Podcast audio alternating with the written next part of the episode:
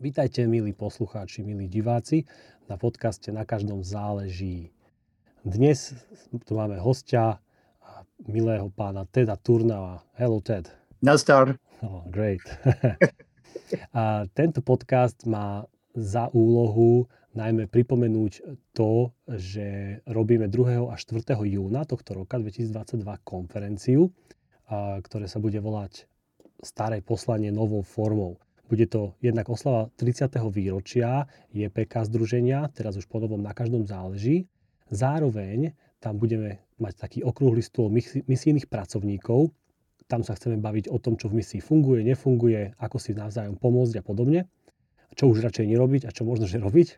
A v tomto celom, alebo na túto celú tému nás má na, naladiť Ted Turnau s jeho prednáškami.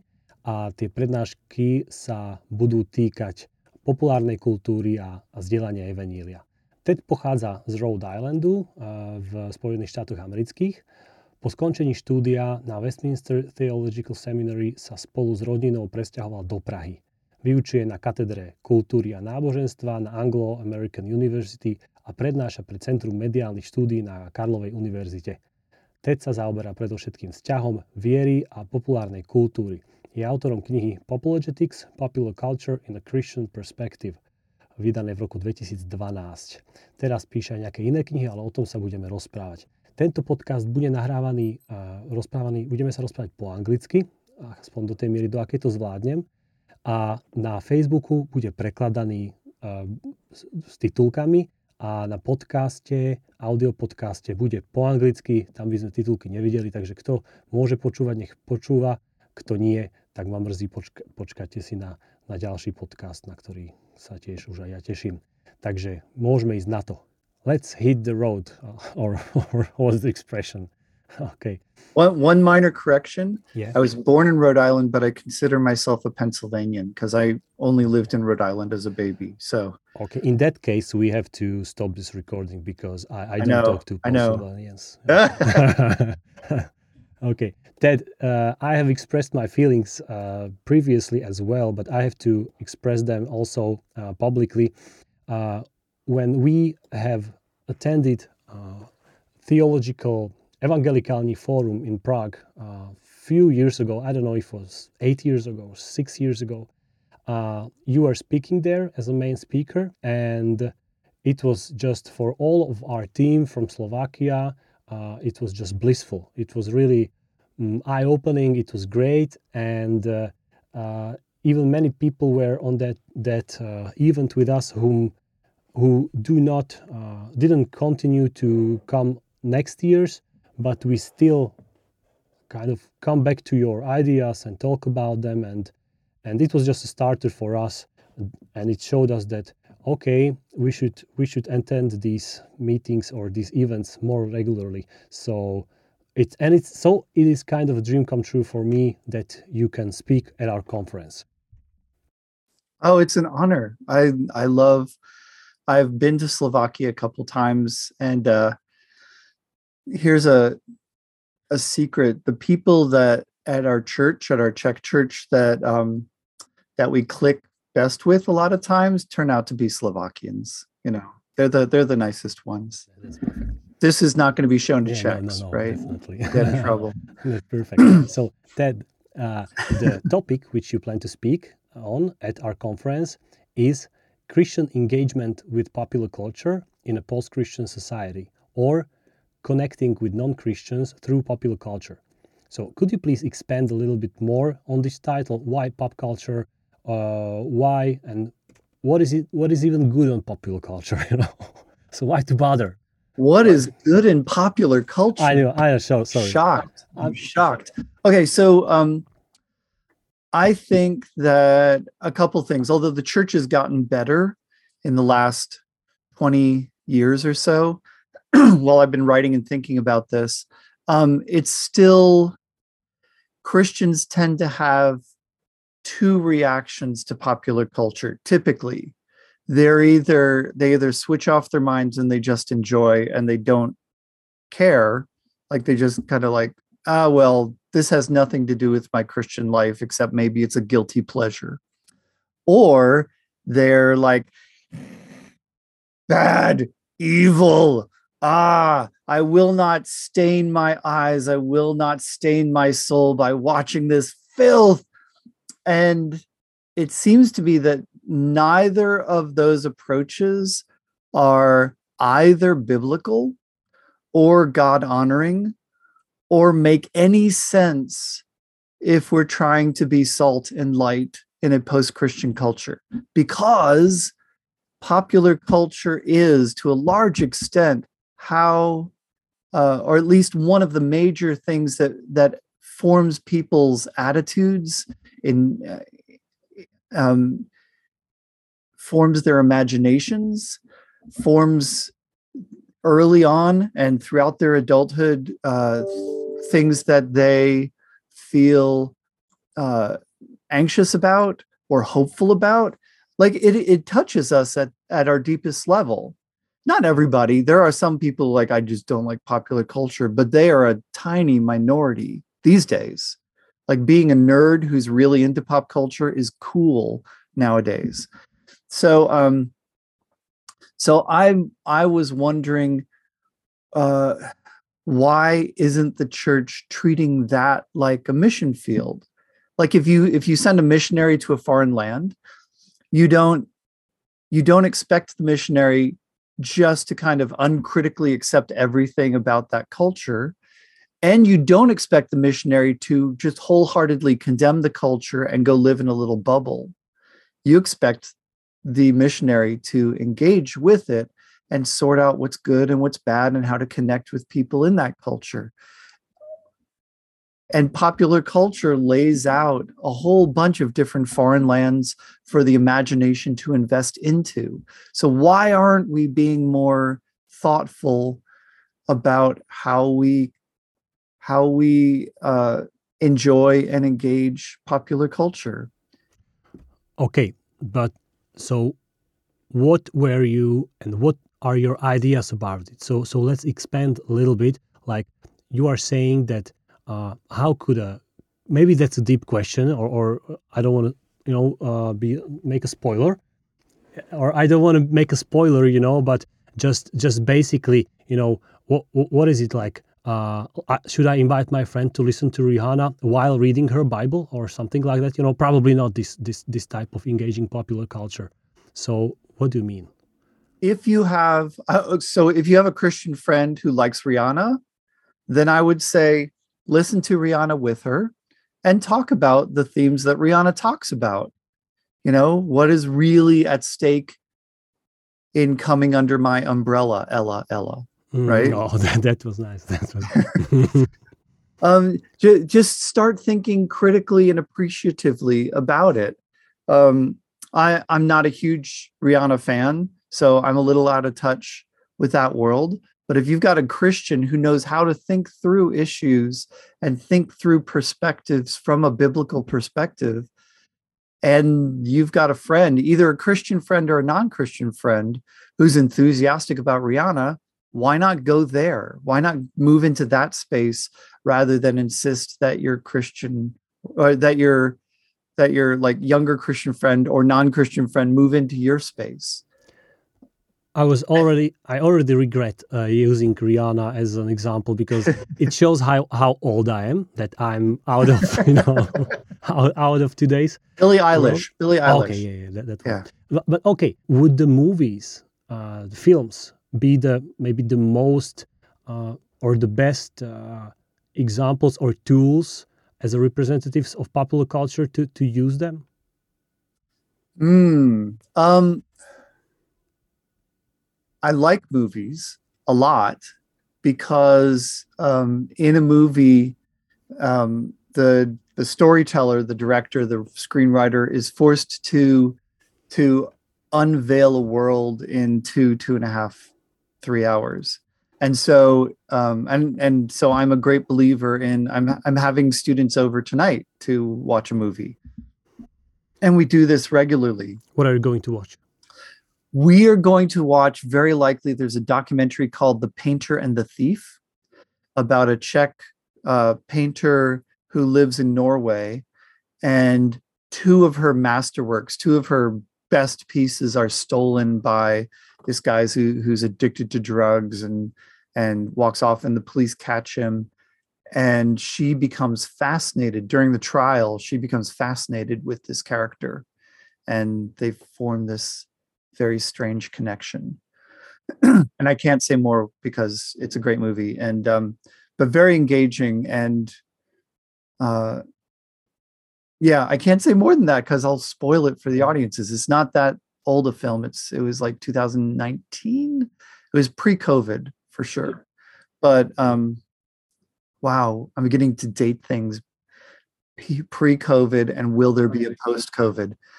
Um but but so i love movies. Movies kind of present themselves very very strongly but you can do this with television. You can do this with songs. I've done a lot of stuff with songs. And when i get uh when i get to to slovakia i hope to do uh, to unpack a song with you guys as well. Um each of them has different strengths and weaknesses. That's the wonderful thing about a variety of media. Um, movies are completely immersive because especially if you see them at the theater because you have this huge screen and you're kind of bathed in darkness and your whole focus is uh, is trained on that screen. Um, video games present a different thing because you're actually participating and making choices and and fighting monsters and things like that. Skin, uh, uh I'm sorry, music kind of gets under your skin in very interesting ways and and kind of stays in your mind and replays and uh, novels are demand that you make a, an imaginative world yourself you know along with the author so there so different uh I, i've engaged with each of these um and i've engaged with with youtube videos as well. I mean it, it just each of them does something a little differently but it all depends upon uh, the audience you want to reach. Like who's the non-christian friend you want mm-hmm. to engage? Um but uh and and and what do you like as a christian? What what is your what what kind of turns you on? What kind of flips your switch as as a consumer of popular culture? Like not everybody's into gamer culture. That's fine. Don't you know not everybody's into movies. I don't understand those people but some people are not into movies. Some people don't like music. Whatever wherever you your interest lies you should pursue that and kind of get comfortable in that. So um so so i i like movies and and when we do our missional stuff most often it's it's movies because that's an event i can invite students over and we have dinner and then we watch the movie and we talk about it. And um and it kind of builds this little community thing which which you don't which in an age of cell phones and just people watching movies on their cell phones is is kind of nostalgic but it's also a rarity and it's also i think very very healthy to get people in the same room and talking about things um but i've had friends who've done listening parties mm. you know listening to what like like to uh, music to music yeah yeah yeah yeah. Wow. Uh, and I suppose you could do it with a podcast. Hmm.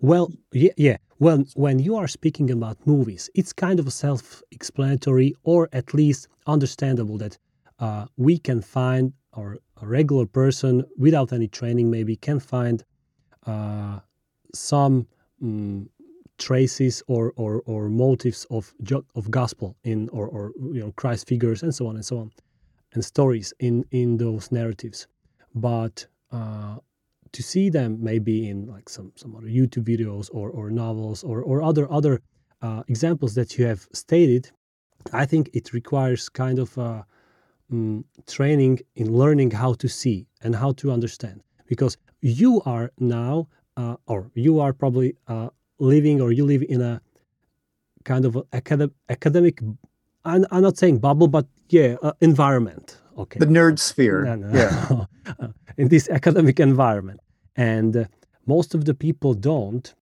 and and i think for some of the people or for many people sharing the gospel means maybe just explaining or even stating or reading out loud some kind of penal substitutionary uh, theory, uh, uh, you know, and and that's it.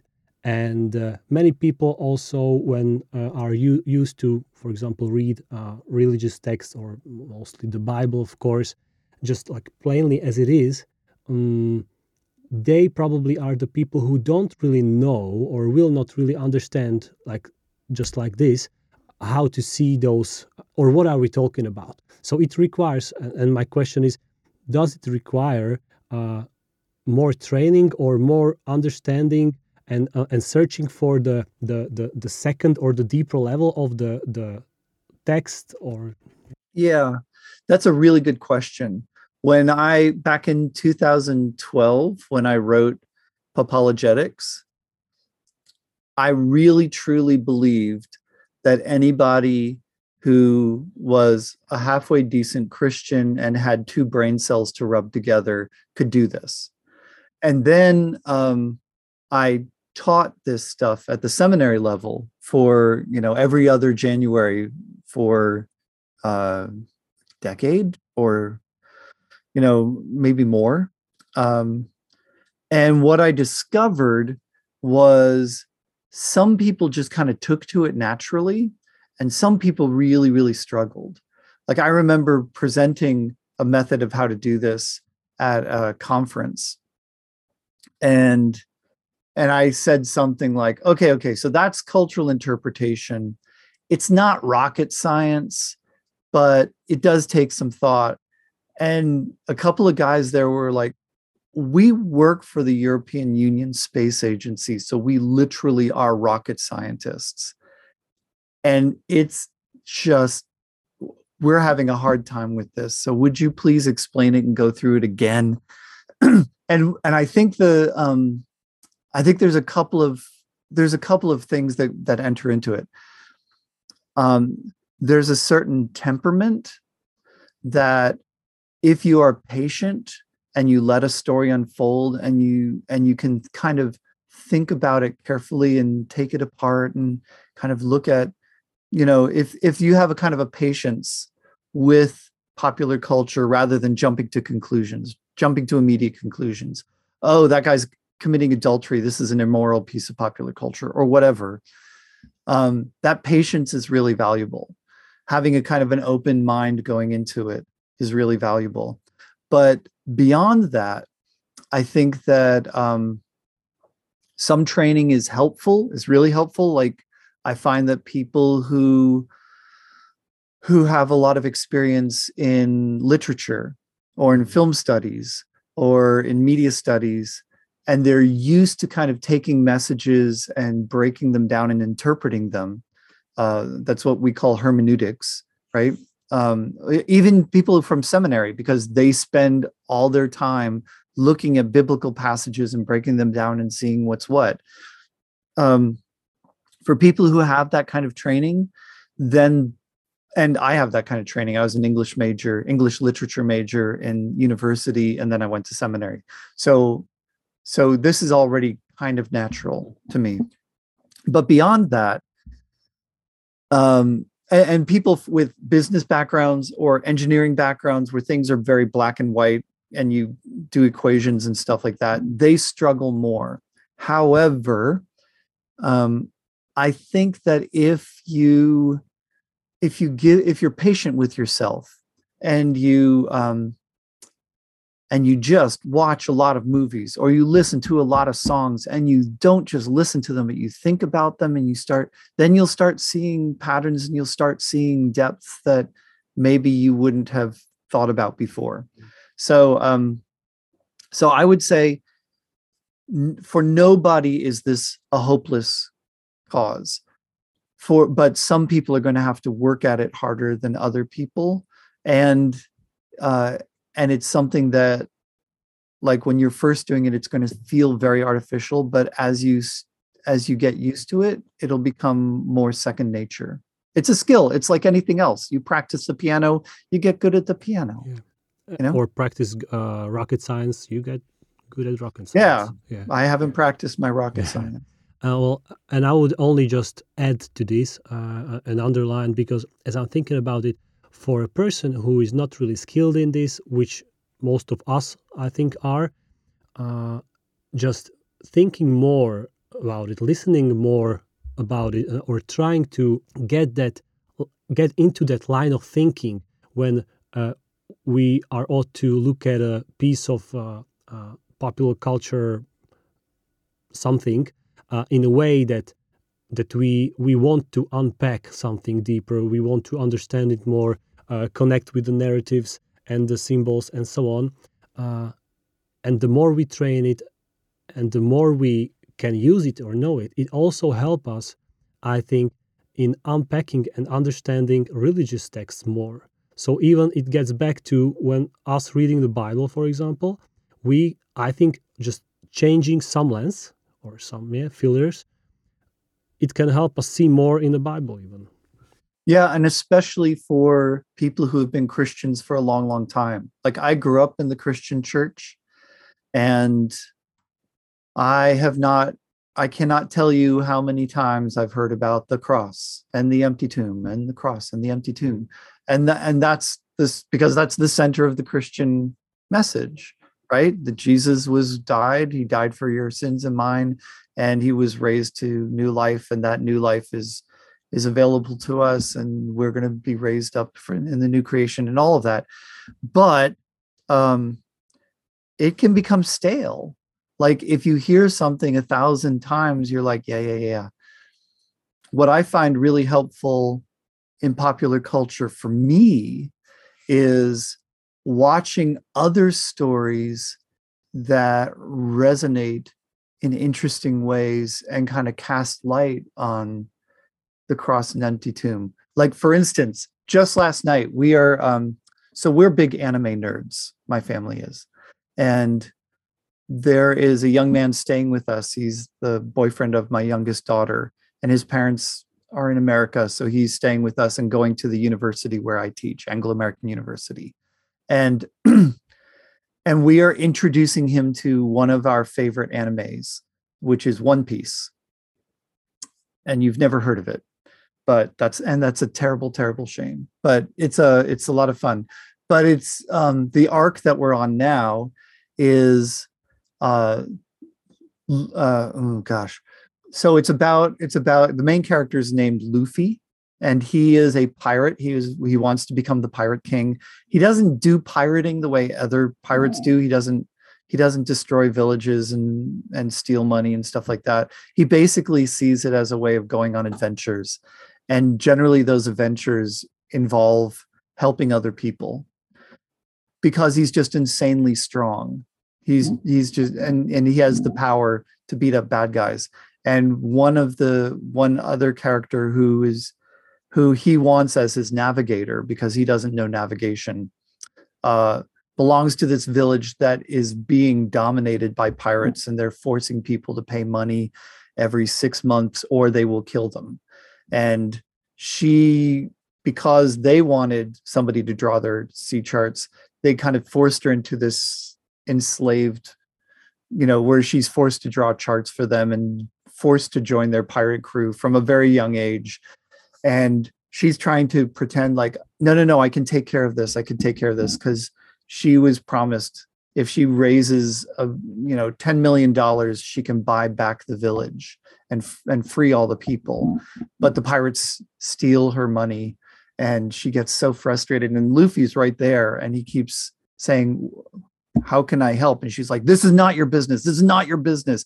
Go away go away. And and then after she's finally been betrayed she just she uh, she stabs at the tattoo of the pirate gang that she was forced to join. And she's like just go away just go away just go away. And she finally it's a really moving scene. She finally turns around and says luffy help me. And he takes off his hat and puts it on her head and says of course i will and walks off and then beats the snot out of the pirates you know and it's and it's and um and i just saw in myself there's this thing that's like no i can handle this. Just just leave me alone. I'm sufficient. I can do this. I can do this. And then something happens that knocks me off my feet and i'm like jesus could you help me?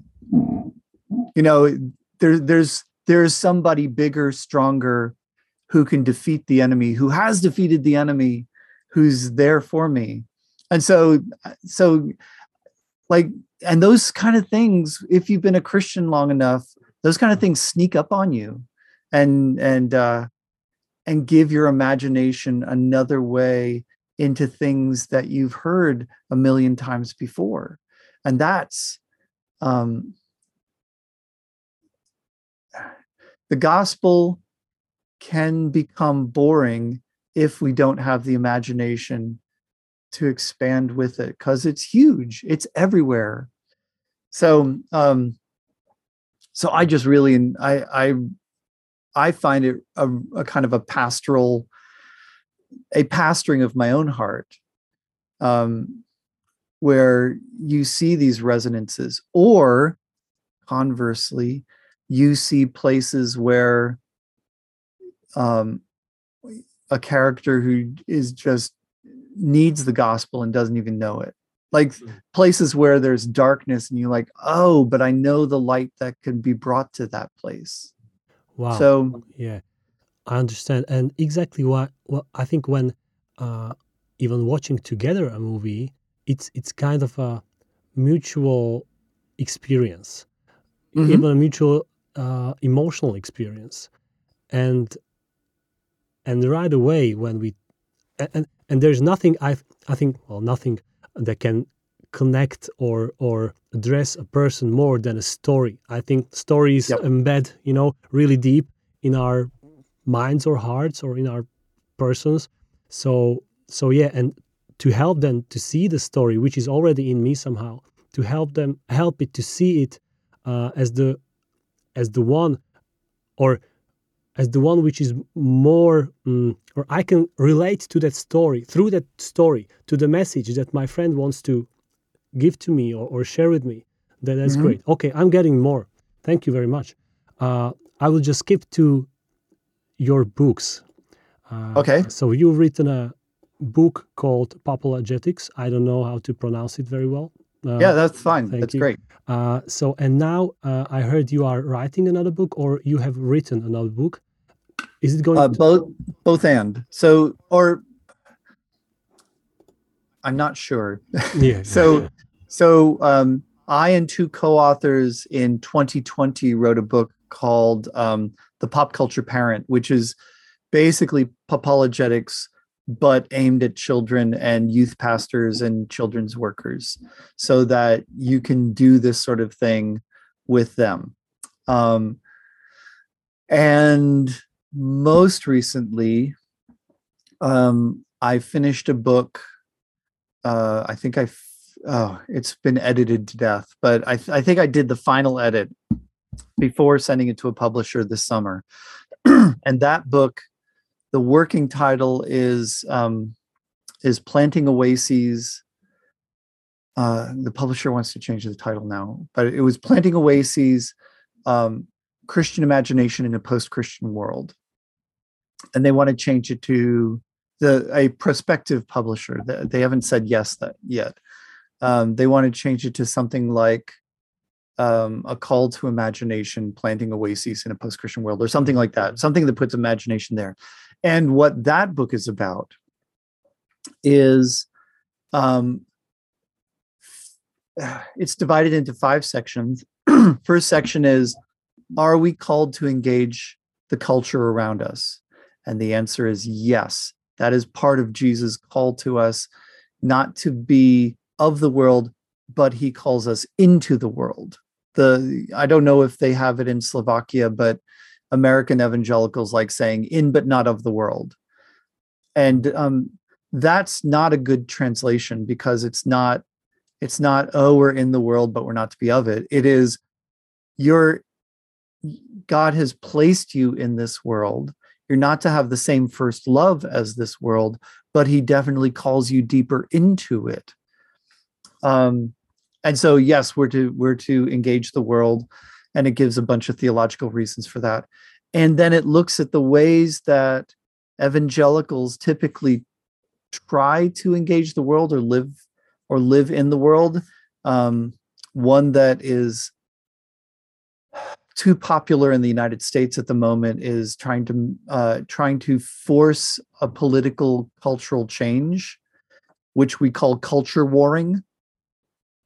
Um, and I argue that that is not that is not necessarily God honoring, and it produces a ton of resentment in the in the very people you're trying to reach. It's not taking a servant attitude. It's not loving them. It's trying to force them into your own agenda, and that that's not and it doesn't last. That that type of cultural change usually lasts for maybe 10 15 years maybe a generation then it snaps back because you're not really reaching the imaginations of the culture and the other uh, another tack which is more more found some found in the U- us but more found in the uk is you just kind of bubble up and you say if i can just keep out of reach with the world and don't deal with their culture then i can just be a good christian and maybe i'll evangelize my neighbors once in a while. And um and that kind of hunkering down that kind of bunker mentality is also not biblical. You if you want to really reach people you need to understand their culture. The third way um, that i propose is um, what i call planting oases that is using the christian imagination in a way that resonates with both uh, making making creative works that both resonate with Christians and non-Christians. Like it's not most Christian popular culture, most Christian entertainment and art is aimed at other Christians because that's most marketable. But um, but that doesn't really help the culture around us. We need to be able to find a way to make something that draws both into an imaginative space where we can start talking and thinking through things um, and challenging imaginations and challenging what I call the imaginary landscape, the the hopes and the dreams and the fears and the anxieties of the those around us. So, and then the rest of the book is all right. What is the imagination then? Um, and lays out a Christian theory of the imagination, and then it lays out what is it what kind of imagination what makes an imagination distinctively christian and what makes it able to connect with non-christians around it and i talk about uh, seeing through the lens of the cross and seeing the darkness of the world and seeing through the lens of the of the empty tomb and seeing hope that's there and being able to see both of these at the same time if you can do that in a cultural work then you've got something really powerful. And then I spend chapters and chapters on people that I think have done this well, like uh, like Tolkien did it well. Um, even though he's he didn't claim Christianity, I think Kieślowski, the the Polish filmmaker, did it awfully yeah, Kieślowski, well. Kieślowski, yeah. Kieślowski, well, Kieślowski, yeah. Uh, even for example, in Bratislava, uh, my mother church Kaplnka, uh, uh-huh. Daniel Pastirčák was uh, the past is, is the pastor there, and he was even mm-hmm. preaching on every uh, every movie from Decalogue. Yeah, and right. I think I don't know if he published that book or not, but it was just great. Yeah, yeah. It's uh yes, um, and I, I have a chapter in there on Decalogue Six, which he expanded into a short film about love, which is one of my favorite films in the whole world and I talk about there's a, a rapper named Sho Baraka who's been making waves. There's a, a, um, a jazz singer and a photographer. So I uh, so we go through that. Uh, then I talk about resourcing the Christian imagination. Oh, and I, I also talk about the ways that the Christian imagination can fall short um, and how and how we can mess things up. Why bad popular culture? Why bad Christian popular culture keeps being made. and then um, then we talk about resourcing the imagination, and I talk about worship as a resource for the imagination, and we talk about I talk about how Christian artists within Christian creatives within the church can be a resource for the rest of us, and how um, and how we as the church can be resources for the creatives and the artists within our midst. And and what are some of the ways what are some of the things that christians who aren't artists need to know about the artistic process? So it's it's all about let us as a church take our aesthetic witness before a watching world seriously let's stop making cheesy cliched really kind of clunky goofy art and let's start making something that Christians can hear and see and enjoy, non-Christians can hear and see and enjoy and talk and want to talk with non with Christians about. So um, yeah, it's a big book and uh, and the publisher, the prospective publisher, is talking about trying to split it into two books and we're going to have talks about that and it's like uh, so I don't know I don't I don't know they I don't know whether we're going to go with that publisher or whatever, but um, but I know they like the stuff. So, hmm. and I and and when I come to Slovakia, that's part of what I'm going to be sharing as well. Okay, great. So I'm I'm sold already. Uh, it will be in English language or in Czech, Slovak. Oh, it'll be in English, English. Um, unless uh, I think if I can raise money, like Navrat does Czech translations of mm-hmm. English books, mm-hmm. but they make the author raise like four thousand dollars, mm-hmm. depending on how how big the book is. Or, or, and I haven't done that with Popologetics. Or even Sasha, uh, if Sasha Fleck wanted to have it published or something like that. could talk to Sasha. Yeah. I could. Um, yeah. Okay. So great, great. Uh, Ted, last question. Uh, mm is there any current author, video blogger, or podcaster, or whomever who is um, maybe mostly talking about stuff like this? So, so if somebody is now interested in in this topic and wants to come at, at our conference in two to fourth June, uh, uh-huh. and he wants to like dig in deeper and maybe be more prepared, uh, is there something that you would recommend?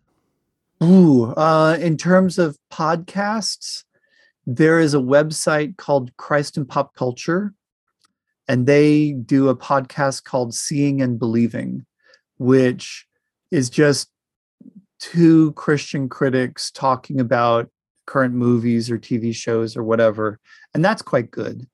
Um, Mike Cosper who is the podcaster at Christianity Today. He's the sort of their multimedia guy. He does a podcast uh, called uh, Cultured, I think, and um, and his stuff is quite good. There is a British sitcom writer named James Cary, and I can't. Uh, and he he and a friend who I think is a Bible teacher in Florida named Cooper. He has a podcast called Cary and Cooper Have Words. And um and that's rather good. So um those are the three that come to mind. Right. I would add maybe uh not all podcasts, but on Jordan Peterson's podcast, there are few guests uh, which really talk about the like symbolic meanings of of of stories and and, and stories in movies and so on, and it's it's also uh, quite uh, imaginative and uh, inspiring. Mm-hmm. Thank you, Ted, very much. My pleasure. My pleasure. And I hope to see you this June. I can't wait to see you too. Bye bye. All right. Bye bye.